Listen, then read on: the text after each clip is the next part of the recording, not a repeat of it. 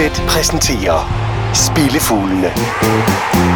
Ved mikrofonen Per Marksen og Jakob Hansen. Efter et par ugers pause, så melder spillefuglene sig tilbage på pinden. Jeg har været på træk til Malta, og i købet to gange, hvor af ingen af gangene dog inkluderede live fodbold. Det er som om, at øh, maltesisk ligafodbold det ikke rigtig er noget, der trækker. Men øh, du har til gengæld været til en masse fodboldkampe i England, Hansen. Det har jeg nemlig. Det var rigtig, rigtig sjovt. Det var rigtig fedt, ja. Uh, Bournemouth, Leighton Orient og Wembley med Tottenham. Det Tre kampe på 24 timer. Det bliver ikke meget bedre. Det er, det, det, hvis, hvis det skal kunne gå op, det uh, kræver minutiøs planlægning. Ja, det gør det jo. Men kan lade sig gøre i et land som England.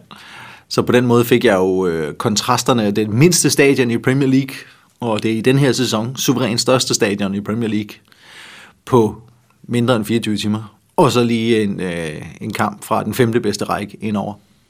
Og hvor så du så den bedste fodboldkamp hen? Det gjorde jeg i Bournemouth Brighton fredag aften. Det var overhovedet ikke noget at skrive hjemme om Tottenham Swansea. Det var særdeles skuffende. En lang gaber af en kamp, der sluttede 0-0, så jeg er jo svært tilfreds med at, så at se Tottenham score tre mål i deres to efterfølgende kampe. Tak skier. Hey, jeg bærer ikke af, det var vidunderligt at sidde på Wembley til en 0-0 kamp. Men jeg kan anbefale alle at tage en tur forbi Wembley. Formidabel stadion. Er der gal en arena? Men, der skulle, men øh, det kommer så lidt af på, hvilken underholdningsværdi det er, man får præsenteret der, der, dernede. Jo, men så kan, man, så kan man sidde og nyde stadion. Det er, er virkelig, det er virkelig imponerende. Ja, men skal man nyde stadion, så kommer man jo kun én gang, ikke? jo. altså, hvis du bliver spist af med lidt for mange 0-0-kampe. hvis man får flere af den slags kampe, som vi har oplevet mod Swansea, så bliver man hurtigt væk. ja. Og hvad så, øh, du siger 5. division, Leighton Orient? Leighton Orient mod Hartlepool, de to nedrykkere. Ja. Hvad var det for, hvad var det for en fodboldkamp? Nu skal det, det var ikke C4-niveau, vel? Nej, niveauet var som en udmærket. Altså, det er jo ikke, det er jo ikke øh, som når man ser, at Tottenham rykker bolden hurtigt rundt. Men øh, omvendt så forventer man sig jo heller ikke det samme, når man går ind og ser Leighton Orient, Hartlepool, to nedrykkere fra, fra League 2. I øvrigt første gang begge to har forladt ligasystemet. Så på den måde var det jo også en sjov kamp. Øh, men ja, man får bare noget andet. Man får noget øh, hygge, når der er 3.800 publikummer, der finder vej til, øh, til øh, sådan et stadion en lørdag formiddag. Der er jo ikke mange turister, altså der er jo ikke mange tosser som mig, øh, turister på, på lægterne. Det, er, så, får du, øh, så får du det lokale miljø, der går til fodbold.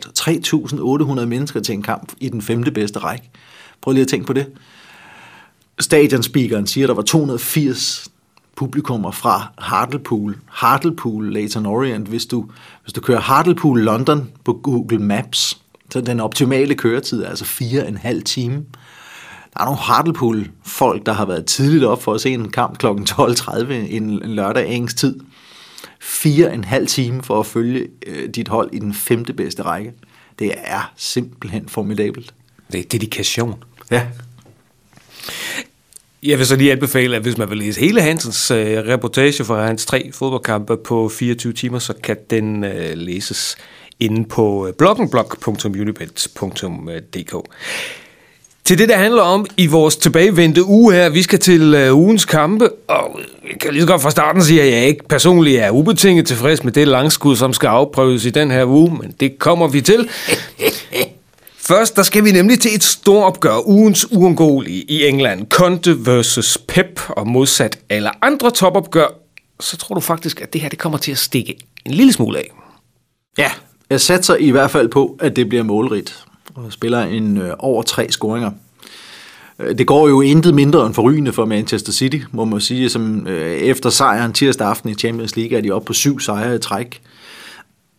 Men det her er den første alvorlige test af, om de vidderligt har flyttet sig i forhold til sidste sæson, for de har ikke mødt, no- mødt nogen virkelig seriøse modstandere endnu. Øh, og i sidste sæson, der vandt de 2-1 på udebanen over Manchester United, men derefter vandt de altså ikke nogen af deres fem andre udekampe mod de hold, der sluttede i top 7. Til gengæld tabte de fire af dem, og i fire af dem indkasserede de også mindst to mål. De tabte også begge sæsonens opgør mod Chelsea, og det går altså heller ikke helt skidt for Chelsea i øjeblikket. Så det skal blive ekstremt interessant at se, om City vidderligt har flyttet sig. Man må sige, sådan rent kosmetisk ser det ud som om, at de har rykket sig. Deres defensiv ser betragteligt bedre ud. Udover deres offensiv jo selvfølgelig bare vælter kasser ind i øjeblikket, så ser deres defensiv også stærkt forbedret ud. Men er det også nok til at holde øh, Chelsea fra scoring på Stamford Bridge? Det præsterede Arsenal godt nok i den seneste ligakamp på Stamford Bridge, hvilket må sige sig være noget overraskende i hvert fald for mig. Men to ligakampe i træk uden scoring af Chelsea på The Bridge, det skal vi tilbage til november 2012 for at finde et eksempel på. Så jeg regner stærkt med mål af hjemmeholdet. Samtidig kan jeg ikke forestille mig, at Chelsea-forsvaret holder City for scoring, ikke i øjeblikket. Øh, de har scoret mindst to mål i deres seneste syv kampe, og spiller altså slet og ret vidunderligt flydende angrebsfodbold i øjeblikket. Desuden så har et Chelsea-forsvar uden David Luiz, som er i karantæne, en tendens til at inkassere flere mål end et forsvar med brasilianere. Nu gik det godt nok mod Stoke i sidste uge, men Stokes offensiv er af en helt anden kaliber end Manchester City's. Man kunne også overveje at tage øh, begge hold score til odds. 1,56, den fristede også et øjeblik. Men jeg har taget chancen på Asian over tre mål, som giver 2,23 med mindst fire kasser og indskud retur ved tre mål. I håbet om, at begge holds offensiv er bedre end defensiven. De seneste fem møder mellem de her to havde mindst tre kasser, og otte af Chelseas seneste ni hjemmekampe mod top 6 hold havde mindst tre mål. Man har lov at håbe på et brag af en fodboldkamp lørdag aften. Og så skal vi lige huske, for god ordens skyld at sige, at vi indspiller den her udgave af Spillefuglen øh, onsdag middagstid, så vi ved ikke, hvordan det går for øh, Chelsea i udkampen mod Atletico Madrid, og i jo et gensyn med Diego Costa. Øh, og det faktum, at de så har et øh, døgn mindre til at regenerere i, men det bør jo ikke... Øh, det der med kræfterne, på nuværende tidspunkt af sæsonen, bør det ikke spille den store rolle, vel? Nej, det synes jeg heller ikke. Målrigt opgør i ugens uundgåelige Chelsea mod Manchester City. Og så skal vi videre til ugens Asian. Vi kan jo sige sådan her, ingen pot uden scotch. Og vi skal nok en gang til oliebyen på den skotske østkyst. Aberdeen møder St. Johnston. Ja, vi slår ugens skotske indslag sammen med ugens Asian indslag og spiller en øh, Asian Handicap plus 1 på St. Johnston, når de gæster Peter Dree. Sammen med Celtic er Aberdeen ligaens eneste ubesejrede hold, men alligevel synes jeg, at de er blevet gjort til lovlig store favoritter her mod St. Johnston. Saints er kun tre point efter Aberdeen, og med en målforskel, som gør, at vinder de her, overtager de altså andenpladsen. Så værre går det altså ikke, vel? Vi snakker et hold, der i sidste sæson blev nummer 4, og forløbig har formået at overføre formen meget godt til den her sæson.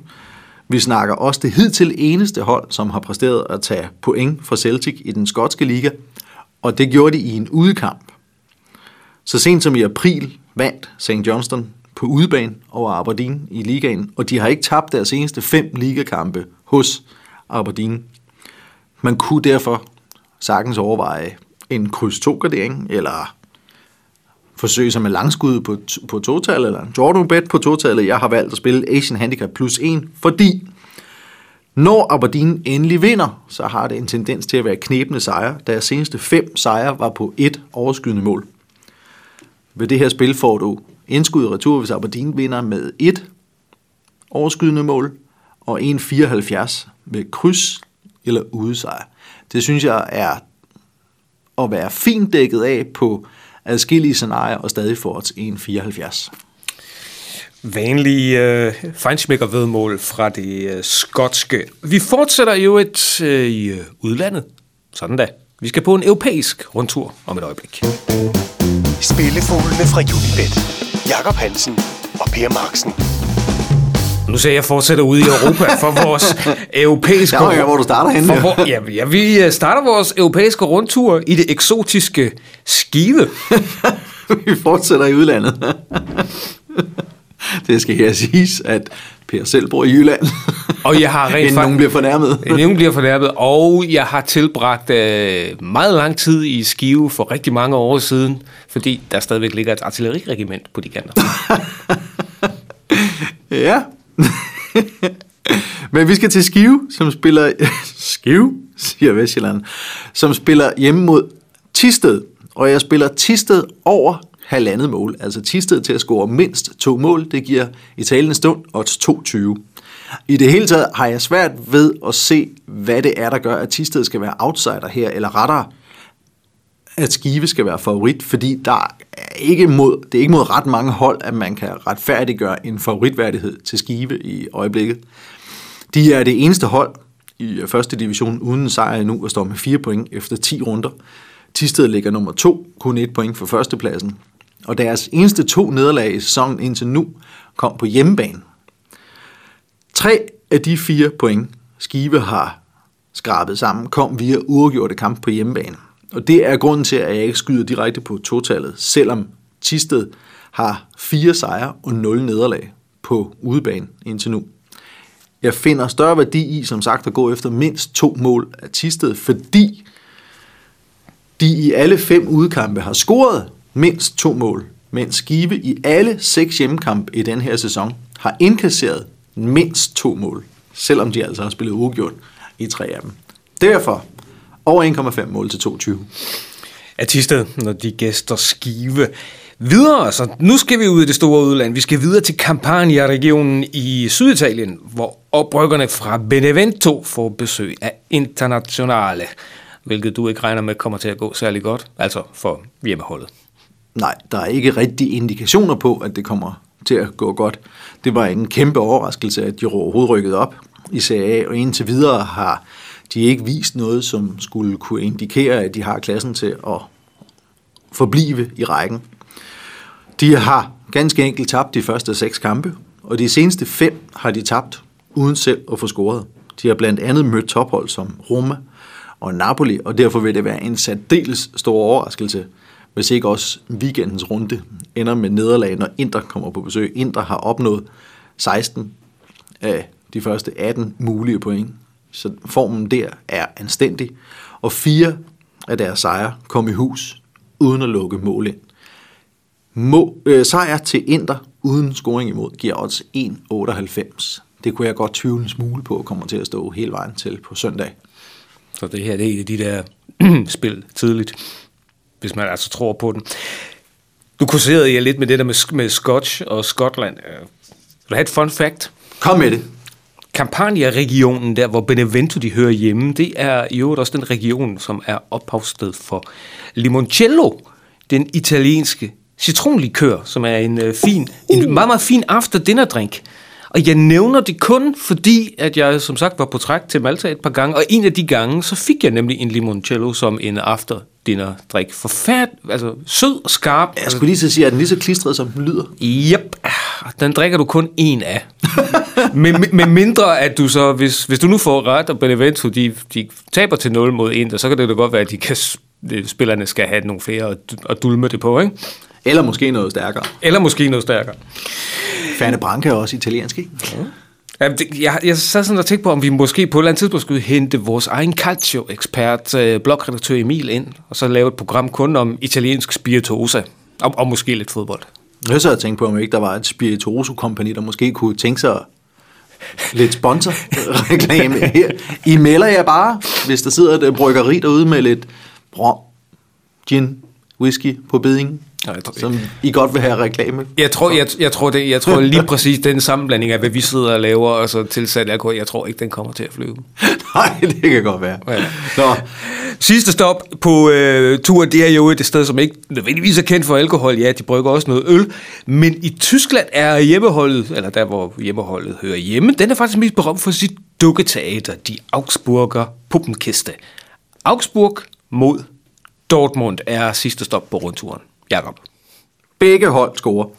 Det giver, synes jeg, imponerende odds 1,78. I talende stund, Real Madrid, de fik jo adskillige gange udstillet Dortmund-defensiven tirsdag aften, og til tider virkede forsvarsspillet decideret naivt. Og selvom Augsburg selvfølgelig langt fra er på niveau med Real Madrid, så virker de stadig tilpas godt spillende til, at de også vil kunne sætte et Dortmund-forsvar under pres i øjeblikket. Augsburg er uden nederlag i fem kamp, de har scoret i deres seneste 11 hjemmekampe i træk. I otte af dem lukkede de så også mål ind.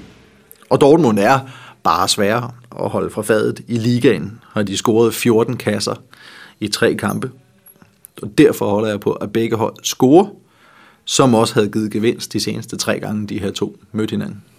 Augsburg spiller faktisk ret fin fodbold for tiden. De ja. har fået den bedste start nogensinde i deres sådan relativt korte øh, Bundesliga-historie.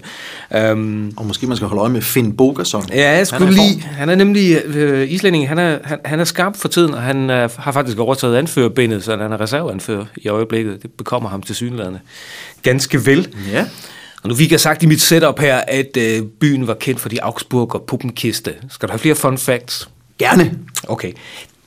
BVB, de er jo tilforladelige, dem regner vi med score, men vi, det vi så også satser på det her, det er, at øh, sangen Eine Insel mit zwei Bergen, den skal afspilles, fordi den sang er nemlig øh, målsangen, altså hver gang hjemmeholdet scorer, så det er den sang, der brager ud gennem højtalerne på, øh, på, på stadion. For, Ein Insel mit zwei Bergen. Eine, eine Insel mit zwei Bergen und den tiefen, weiten Meer, mit viel Tunnels und Gleisen und den Eisenbahnverkehr. Og sådan kan man fortsætte. Det, øh, hvorfor? Hvorfor? Det er simpelthen fordi, at øh, det her Augsburger Puppenkiste, som er et, det her dukketeater, som har eksisteret i øh, siden øh, starten af 50'erne. Det, er, det, det var også noget af det første dukketeater, der kom på tysk tv, som ligesom blev slået, så blev, blev Augsburg-navnet ligesom slået fast. Og så har der været nogle tegnefilm, som så er kommet til gennem årene, øh, om, øh, om, om Jim Knopf og Lukas der Lokomotivführer. Og det er jo sådan noget kult børnefjernsyn, dem der så er vokset op med den slags, øh, de har set en masse fra den her fiktive ø, som no fun intended, hedder Lummerland. Uh, hvor, hvor de så render, render Kan vi lige få den igen? Lummerland. Lummerland. Ja. Den lader vi stå, som man så, siger. Så hver eneste gang Augsburg, de scorer, så er det sådan virkelig bytraditioner, der er fået ind her.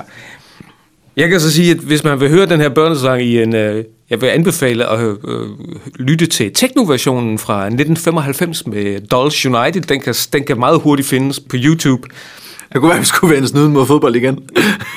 jeg, vil sige, jeg siger bare, at hvis du lytter til den version, så hjælper det nok at indtage scotch og limoncello, for ligesom at komme til at nyde den, ikke? Nå, men ikke mere dukketeater og italiensk citronlikør, men lige om et øjeblik, så skal vi tage et langskud. Spillefuglene fra Unibet. Og lad os så få langskud. Nå, kom så med den. Jeg håber, at lytterne kan fornemme begejstringen for det, som Hansen har lagt at sige nu. Hertha Berlin, Bayern München. Hertha er været et af de stærkeste hjemmehold i øh, Bundesligaen siden Paul Dardai blev træner. Og Bayern er til at tale med. Det har både Wolfsburg og Hoffenheim forløb bevist i Bundesligaen. Men forslaget her, det bunder i historikken fra sidste sæsons opgør mellem de her to i Berlin. Det var en lang fodboldkamp. Det var en meget lang fodboldkamp. Hertha de leverede en masterclass af en taktisk bedrift mod Bayern München i den kamp, og de førte 1-0. Men grundet diverse afbrydelser undervejs havde dommeren lagt ekstraordinært lang tid til, og det gjorde, at Lewandowski kunne udligne efter 97 minutter. De kunne bare huske, at det kom op. Til kampens slutresultat 1-1. De var rasende i Berlin, som i rød glødende, mens Bayern bare var sådan... Bayern? Nå ja, så tør vi lige øjnene, ikke? Og det kunne de uden diskussion for så, øh, sige med god ret, fordi alle de der mange tillægsminutter var ikke taget ud af den blå luft, men i situationen havde alle reageret som Hertha Berlin. Og vi snakker hele Hertha Berlin, sportschef, træner især, spillerne. Og, og 50.000 rasende tilskuere. 50.000 rasende tilskuere. Alle i den situation, Hertha Berlin stod, havde reageret på samme vis.